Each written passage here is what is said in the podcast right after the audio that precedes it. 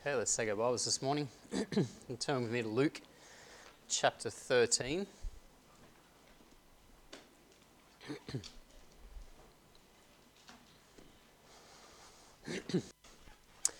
Luke chapter 13, and we're going to begin reading from verse 6 this morning. Luke 13 and verse 6. It says, He spake also this parable. A certain man had a fig tree planted in his vineyard, and he came and sought fruit thereon, and found none. Then said he to the dresser of his vineyard, Behold, these three years I came seeking fruit on this fig tree, and find none. Cut it down. Why cumbereth it the ground? And he answering said unto him, Lord, let it alone this year also, till I shall dig about it and dung it. And if it bear fruit, well, and if not, then after that thou shalt cut it down. And he was teaching in one of the synagogues on the Sabbath. Let's uh, commit our time this morning to the Lord in prayer. Lord Heavenly Father, we do indeed thank you, as always, for the opportunity of coming uh, around your word. And Lord, I pray that this morning you would prepare our hearts to receive from you. That, Lord, you would take your word, you would apply it as you see fit. That, Lord, you would challenge us this morning, refresh us through it. Lord, I pray that you would give me the wisdom and the words to speak this morning, that you would empower me through the Spirit, and that, Lord, your name would be honoured and glorified and praised. And we pray these things in Jesus' name. Amen.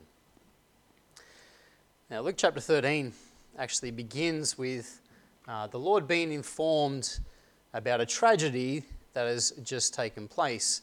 Just read me verse 1. It says, There were present at that season some that told him of the Galileans, whose blood Pilate had mingled with their sacrifices.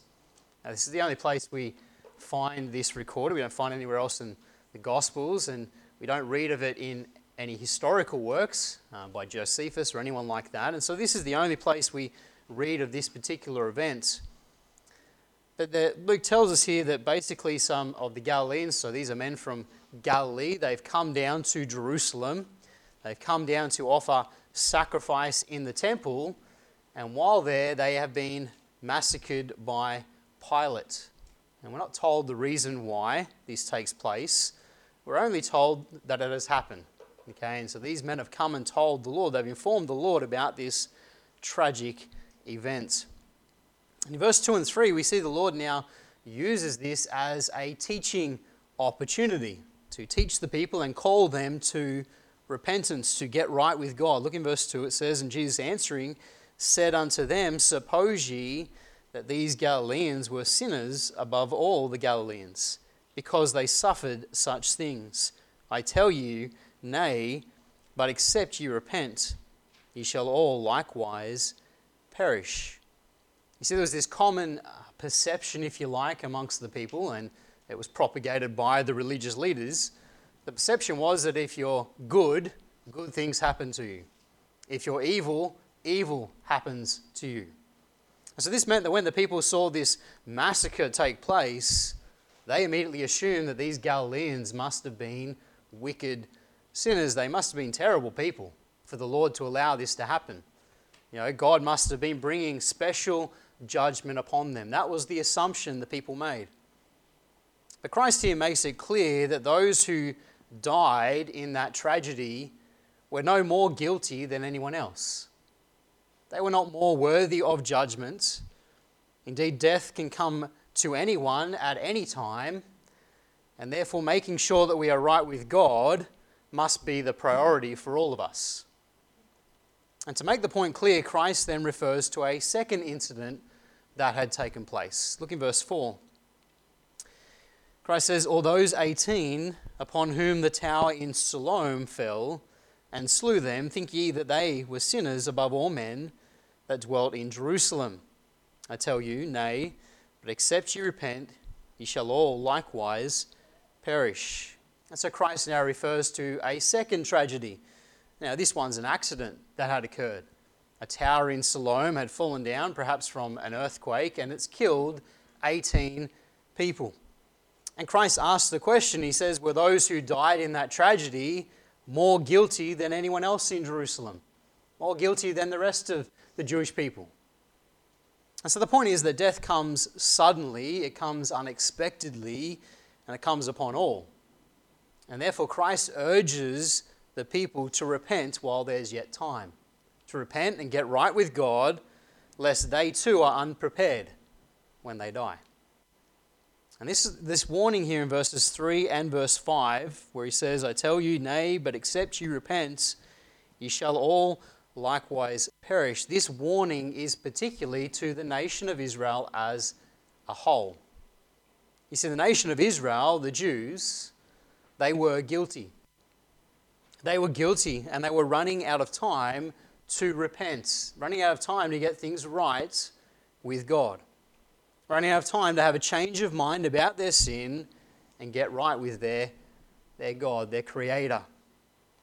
And it's at this point that Christ now gives the parable of the barren fig tree, which we read uh, at the very start this morning, verse 6 down to verse 9. And Christ gives this parable here to emphasize this point that the nation is guilty and needs to repent.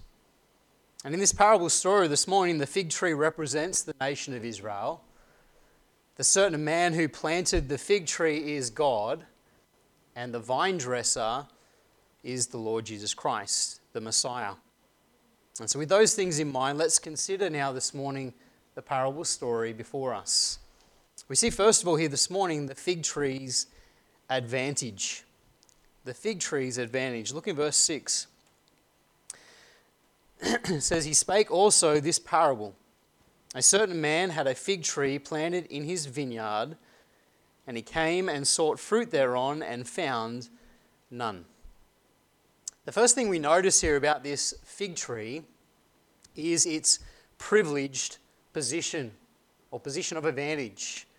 We're told in verse 6 it says, A certain man had a fig tree planted in his vineyard. It's in his vineyard.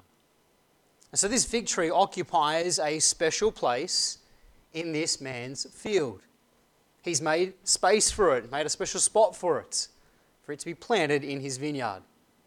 Now, often you would find fig trees planted by the side of the road, like we see in Matthew 21. Let's just turn there. Matthew 21.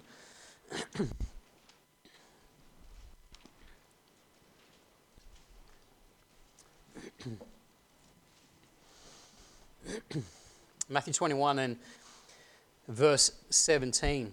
it says, And he left them and went out of the city under Bethany, and he lodged there. Now in the morning, as he returned into the city, he hungered, and when he saw a fig tree in the way, he came to it and found nothing thereon, but leaves only, and said unto it, Let no fruit grow on thee henceforward forever. And presently the fig tree withered away. Here we see Christ and his disciples, they come across this particular fig tree that's in the way or by the side of the road. It's a fig tree that had been left to grow on its own, if you like. Okay, been planted, or maybe it was self sown, but it's there by the side of the road. It's not really given any attention, not really given any care by anyone in particular. It's just there by the road, and it's there for anyone who passes by to partake of the fruits in season.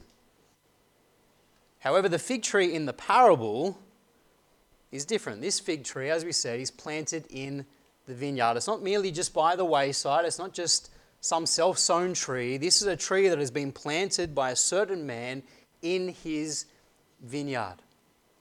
And so it means that this fig tree, as I said, it's got a special place, but it means also that it's got good soil. It's in a place of good soil.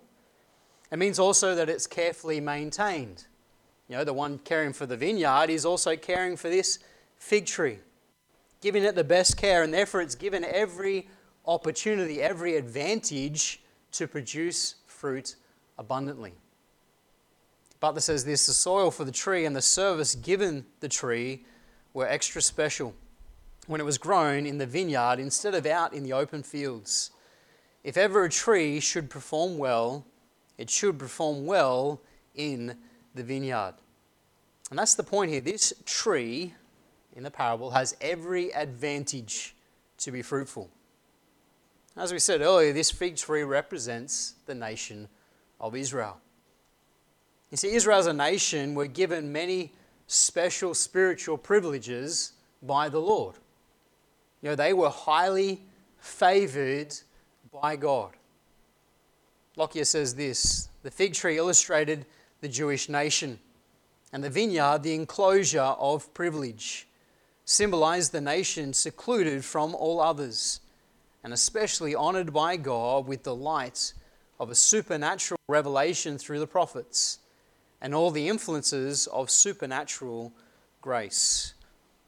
You see, Israel have been set apart from the other nations and they've been given this wonderful spiritual privilege, honored by God through the, the messages of the prophets, and indeed seen the power of God through the years. They've been privileged. Go to Deuteronomy chapter 7 with me. Deuteronomy chapter 7.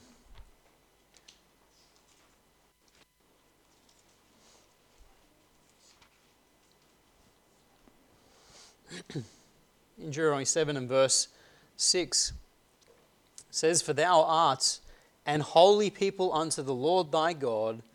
The Lord thy God hath chosen thee to be a special people unto himself above all people that are upon the face of the earth. And this verse makes it very clear. They're a special people unto himself, chosen above all the people of the earth. They were set apart by the Lord, and the Lord dwelt amongst them, and the Lord gave them His word, gave them the law. Now, think about that. They had the place of worship, the temple, where God was dwelling amongst them, and they also had the law telling them how to worship the Lord. So they had the place of worship, and they had the knowledge of how to worship. It's a privileged position. The Apostle Paul, he spoke of this privilege in uh, Romans, so Romans chapter 3. Just turn over there. Romans 3.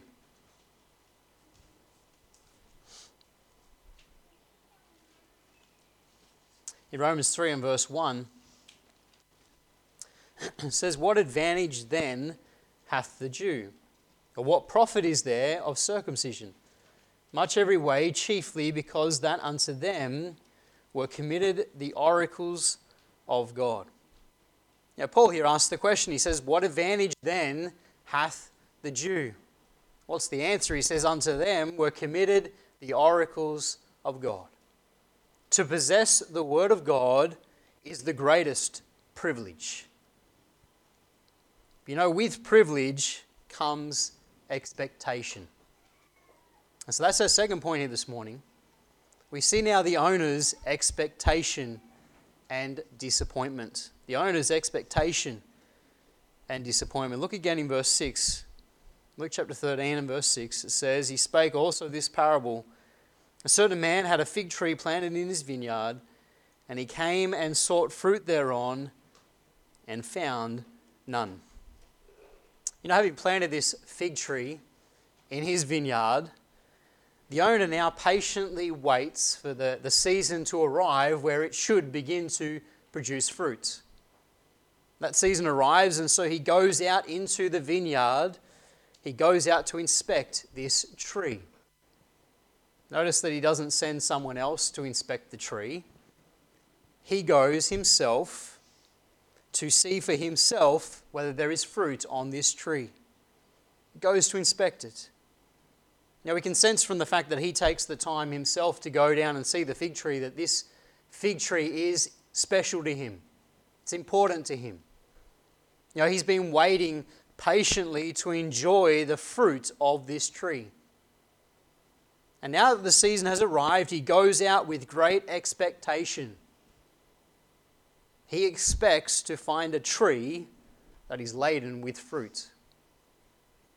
You know, this is not an unreasonable expectation, is it?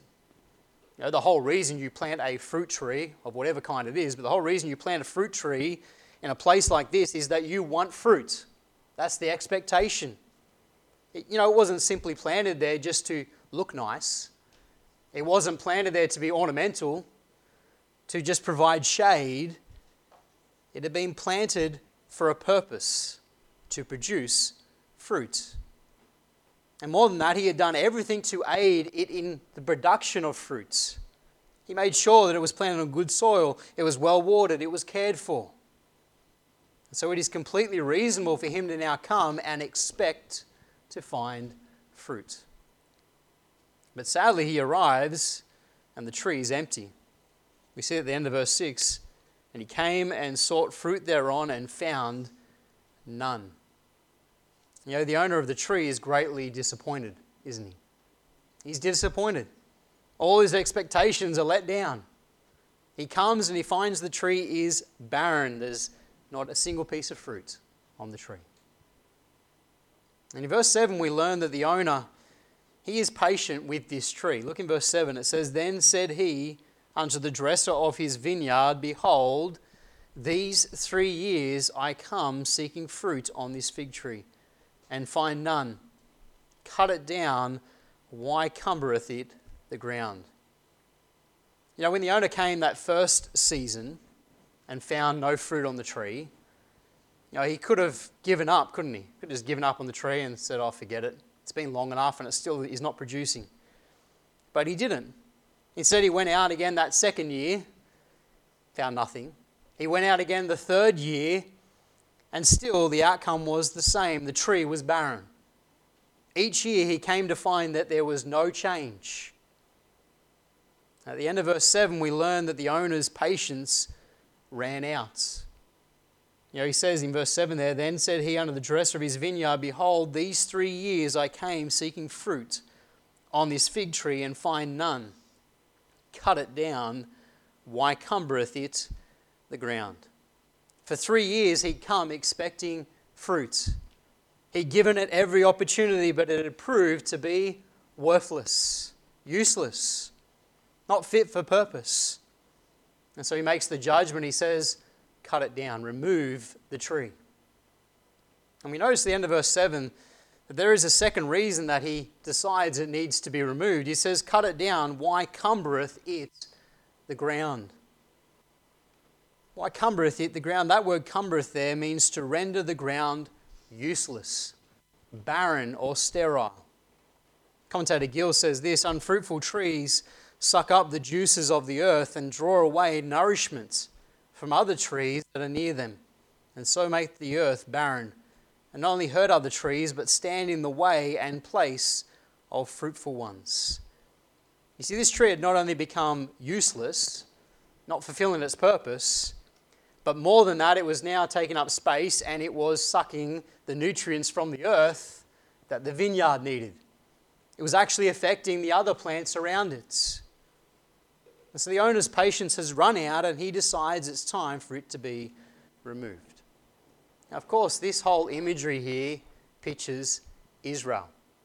It's a picture of the nation of Israel. As we said earlier, Israel had been given great spiritual privilege not least of all, was being given the Word of God, the oracles of God.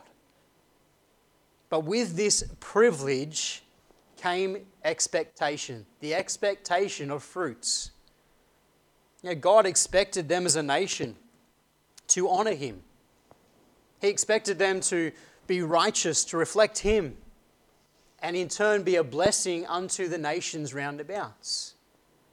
You know, we see this expectation spoken about in Isaiah chapter 5. Let's turn over there, Isaiah.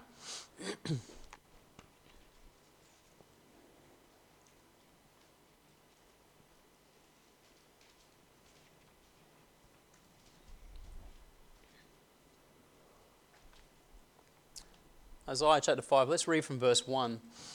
it says, Now will I sing to my well beloved a song of my beloved touching his vineyard. My well beloved hath a vineyard in a very fruitful hill, and he fenced it and gathered out the stones thereof, and planted it with the choicest vine, and built a tower in the midst of it, and also made a winepress therein. And he looked that it should bring forth grapes, and it brought forth wild grapes. And now, O inhabitants of Jerusalem and men of Judah, judge, I pray you, betwixt me and my vineyard. What could have been done more to my vineyard that I have not done in it? Wherefore, when I looked that it should bring forth grapes, brought it forth wild grapes. And now go to, I will tell you what I will do to my vineyard.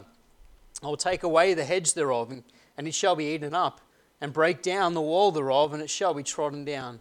And I will lay it waste. It shall not be pruned nor digged, but there shall come up briars and thorns. I will also command the clouds that they rain no rain upon it. For the vineyard of the Lord of hosts is the house of Israel, and the men of Judah his pleasant plant. And he looked for judgment, but behold, oppression, for righteousness, but behold, a cry. In Isaiah chapter 5, the image is different. You know, the picture uh, being used is different. In this image here, Israel is pictured as a vineyard. But the point is the same. The point of both passages is the same. And here in verse 7, Isaiah chapter 5, God declares, He says that He looked for judgment, but behold, oppression. He looked for righteousness, but behold, a cry. In other words, God looked for fruit to be found in Israel. He looked for justice and he looked for righteousness. But instead, all he saw was oppression and wickedness. You see, Israel failed to produce the fruits of righteousness as a nation. They failed the Lord, they turned their backs upon him. Butler says this when Jesus spoke this parable, it applied primarily to the Jews. They, like the fig tree, were not bearing any fruit spiritually. The religious leaders of that day were as dysfunctional, dysfunctional spiritually as they could be. Israel, as a nation, evidenced no fruits. They were not a good testimony for God. They did not live the Word of God. They were not serving God. You see, that's the state of Israel that Christ came to. He came to an Israel that had forgotten their Lord. They looked good. They had a lot of greenery, didn't they? They looked good, but inside there was no fruits. The tree was barren. And just like the man in the parable, you know, the Lord God had been patient with Israel, hadn't he? He'd been patient. He'd given them plenty of time to produce fruit. You know, he'd come time and again to inspect the tree, expecting to find fruit and still found none. You know, in verse 7 there in Luke 13, it says, Behold, these three years I came seeking fruit on this tree and find none. Now, commentators here debate about what these three years in the parable symbolize in regards to Israel and God's patience with them. What's this three years? Some suggest that it represents Israel's spiritual fa- failure throughout their history. You know, they rejected Moses, they rejected the prophets, and they finally rejected the Messiah. Others suggest that it points to three periods of their history. You know, the period before the captivity, when they went into Babylon, the period after the captivity, and this period now where Christ is preaching unto them. Three periods of time. Finally, others suggest that the three here represents Christ's three years of ministry where he came personally to inspect the fig tree. The reality is that all of these are just speculations. Can't say for certain what the three year is meant to mean.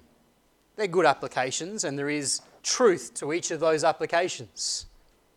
But it's perhaps better for us just to understand the three years here to indicate that God had given them plenty of time, plenty of opportunity. One commentator said this here, the period of three years in which the Lord of the vineyard came seeking fruit represents by the number three the symbol of completeness, a period of full opportunity given to the tree to have become fruitful and productive. It's a period of full opportunity. That's the point here. God had been patient with Israel. Throughout the years, He'd been long suffering. He'd given them plenty of time and yet they still failed him. They failed to produce fruit. They were barren. They were worthless. They were not fit for purpose. But you know, worse still, Israel was having a negative effect upon the nations around them. Like the fig tree in the parable, they cumbereth the ground. They were hindering the growth of others. You see, instead of being the Lord's witness, which is what Israel was meant to be, instead of being the Lord's witness and bringing other nations to the knowledge of the one true God, they were instead turning people away from the Lord. Turn over to Romans chapter 2 with me.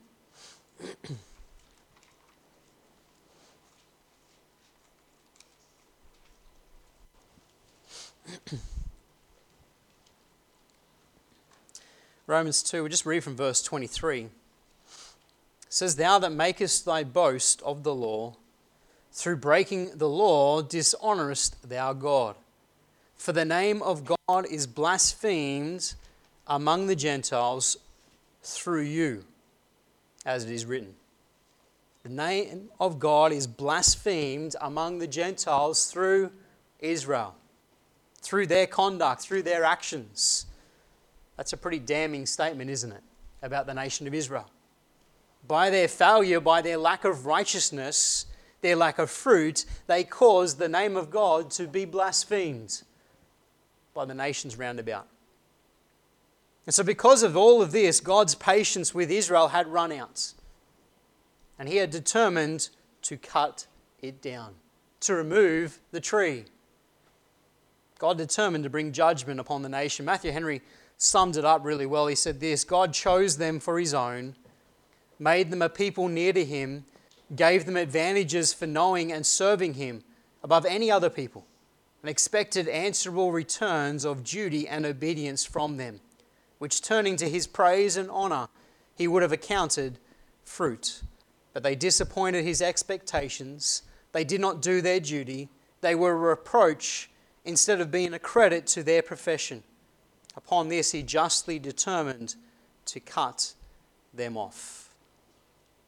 And that brings us now this morning to the final section of the parable.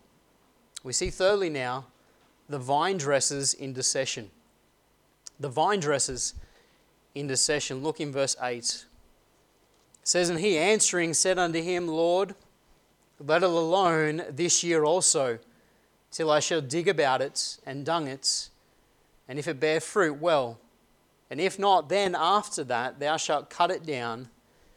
And he's teaching in one of the synagogues on the Sabbath. At this point in the parable, we see the vine dresser now respond to the owner of the field. You know, the owner had said, cut it down, remove the fig tree. The vine dresser, he responds by asking for another period of grace. You know, this one employed to take care of that vineyard and indeed take care of the fig tree. He pleads with the owner to give the tree one more year, give it another period of grace, and if it won't produce fruit, then cut it down. You know, during this year, the vine dresser says he's going to pay it extra attention. He's going to give it even more advantage. He says in verse 8, he says, Till I dig about it and dung it. In other words, the vine dresser, he's going to dig around the roots, he's going to loosen the soil, he's going to fertilize the ground. This is one last effort, one last concerted effort to make sure this tree is fruitful. And if that failed, then it would be cut down, as we read there in verse 9. And if it bear fruit well, and if not, then after that thou shalt cut it down. So this one intercedes on behalf of the fig tree and asks for one more period of grace. You know, the vine dresser here, excuse me, the vine dresser seems to represent the Lord Jesus Christ, the Messiah. And he pleads on behalf of the nation of Israel for one more period of grace. Now, Israel, they didn't deserve any more grace, did they? They'd had plenty of opportunity. They repeatedly shown themselves unfruitful, worthless. And yet Christ intercedes, pleading for them to be given one more period of grace, one more opportunity to be fruitful. And you know, that period of grace was granted in the years after Christ's death. Israel rejected and crucified their Messiah. And yet the Lord, God in His grace, held off judgment until AD 70. When Titus came in and sacked Jerusalem, he destroyed the temple and he scattered the people. But during those years, that period of grace, Israel was given the gospel. They had the gospel preached unto them. You know, the great commission that Christ gave to his disciples was that they would go to the Jew first and then unto the uttermost parts of the earth. Acts chapter 1, just turn there quickly. Acts chapter 1.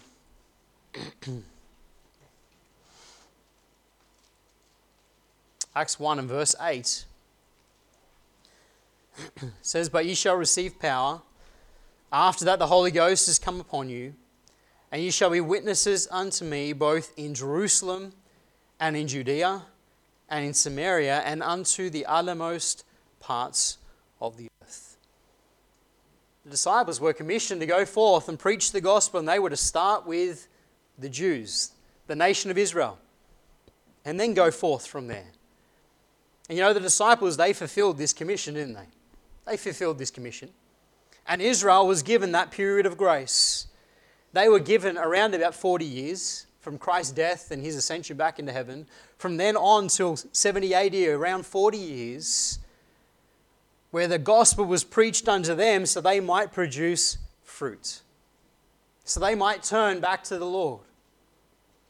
And yet, sadly, as a nation, they proved unfruitful, and so judgment came.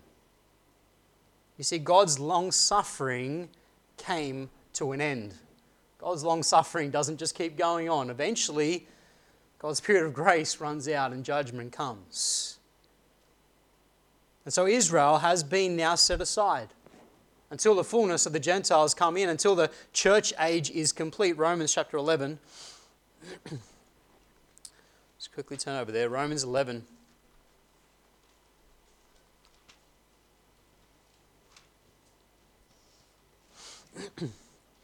Romans 11 and verse 25, it says, For I would not, brethren, that ye should be ignorant of this mystery, lest ye should be wise in your own conceits, that blindness in part is happened to Israel until the fullness of the Gentiles be come in.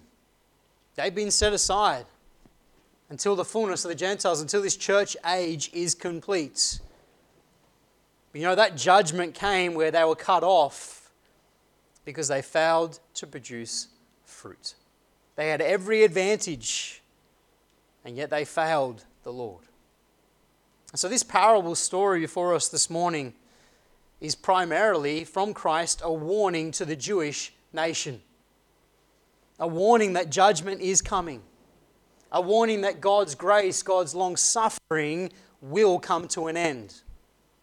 And time was fast running out unless they turned to the Lord and they produce fruit. Otherwise, judgment would come. But you know, even though this parable this morning is primarily about the nation of Israel, we can see an application for all of us, can't we? We can see an application for us as believers here today. Those of us who know Lord Jesus Christ as our Savior, Christians.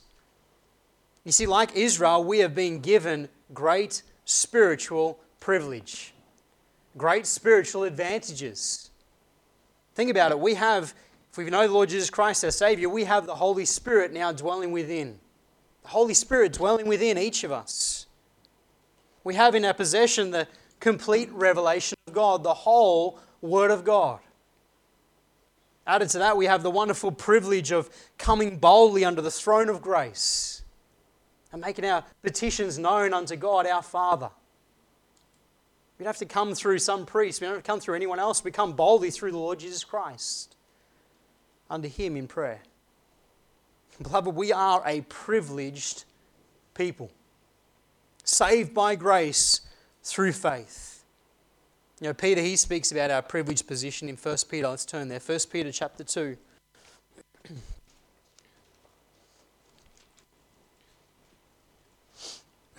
1 Peter 2 and verse 9 says, But ye are a chosen generation, a royal priesthood, and holy nation, a peculiar people, that you should show forth the praises of him who hath called you out of darkness into his marvelous light, which in time past were not a people, but are now the people of God, which had not obtained mercy, but have now obtained mercy. Dearly beloved, I beseech you as strangers and pilgrims, abstain from fleshly lusts, which war against the soul, having your conversation honest among the Gentiles, that whereas they speak against you as evildoers, they may by your good works, which they shall behold, glorify God in the day of visitation. Verse 9 starts out by saying, We are a chosen generation, a royal priesthood, a holy nation, a peculiar people. We are indeed chosen by God in Christ. And we are now His special people. We belong to Him. And with that privileged position comes expectation. It's no different than what it was for Israel. For us as believers, this privilege brings expectation that we produce fruit. In John chapter 15, Christ speaks about this very truth. Let's turn then. We'll finish this morning in John chapter 15.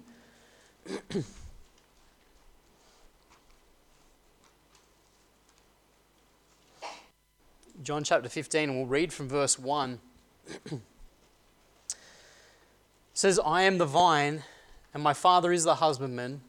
Every branch in me that beareth not fruit, he taketh away, and every branch that beareth fruit, he purgeth it that it may bring forth more fruit. Now ye are clean through the word which I have spoken unto you. Abide in me, and I in you. As the branch cannot bear fruit of itself, except it abide in the vine, no more can ye, except ye abide in me. I am the vine, ye are the branches. He that abideth in me, and I in him, the same bringeth forth much fruit. For without me ye can do nothing. If a man abide not in me, he is cast forth as a branch, and is withered and men gather them and cast them into the fire, and they are burned. If ye abide in me, and my words abide in you, ye shall ask what you will, and it shall be done unto you. Herein is my Father glorified, that ye bear much fruit. So shall we be my disciples. You know, here, again, we see the Lord use a different image. This time, Christ is the vine and we as believers are the branches on that vine. And it's as we abide in Him, as we draw life from the, the vine, as we abide in Him with a close relationship with our Lord Jesus Christ, as we walk in the spirits, that we then produce fruit, spiritual fruits. And verse 8 makes it clear that the Father is glorified when we bear much fruit. It says herein, verse 8, Herein is my Father glorified, that ye bear much fruit. So shall ye be my disciples. God the Father is glorified when we, as believers, bear much fruits.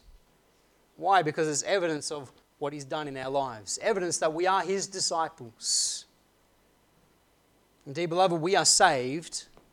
We are given all these spiritual privileges so that we might be fruitful Christians so that we might produce the fruits of righteousness, so that we might bring glory and honor unto his name, we might be changed into his image. And, beloved, a fruitful Christian is a Christian that God can use to his glory. But if we fail to produce fruits, then we are no better than the nation of Israel. We are no better. We're failing our Lord and Savior. We're failing our God, our Father. We've become useless, not fit for purpose. And if we're like that, then there will come a time when God's grace, God's long suffering towards us will run out. It will come to an end. In John 15, there in verse 6, it says, If a man abide not in me, he is cast forth as a branch and is withered and then gather them and cast them into the fire, and they are burned. Christ here declares in verse 6, he says, If we fail to abide in him, we fail to produce fruits, then we are like a dead, withered, useless branch that needs to be cut off, need to be pruned from the vine. Now, that doesn't mean we'll lose our salvation. We know that. We can never lose our salvation. We can never be separated from the love of God. But what it does mean is that by our lack of fruits, by our lack of spiritual growth, we have become useless unto the Lord, not fit for purpose. We're like a dead branch on a vine that needs to be pruned, needs to be removed. And that may mean that God takes us from this world.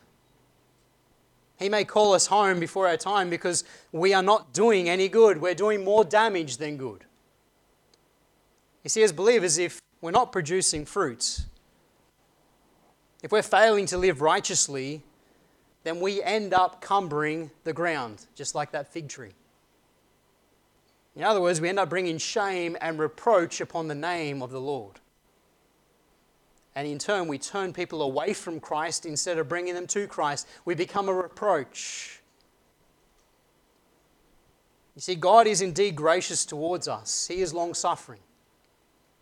But His patience will eventually run out. we you know, beloved, we've not been saved, given all these wonderful spiritual privileges so that we can go and live as we please.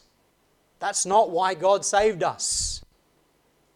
He saved us for a purpose.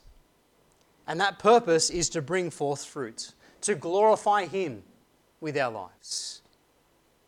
Beloved, I wonder today are we fruitful Christians? Or are we barren, dead, worthless branches? Let's close in a word of prayer.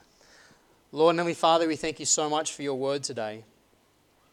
We thank you, Lord, for this parable that pictures so clearly the nation of Israel and the sad state of Israel after being given so many spiritual advantages to produce no fruit, to be dead, to be lifeless, needing to be cut down.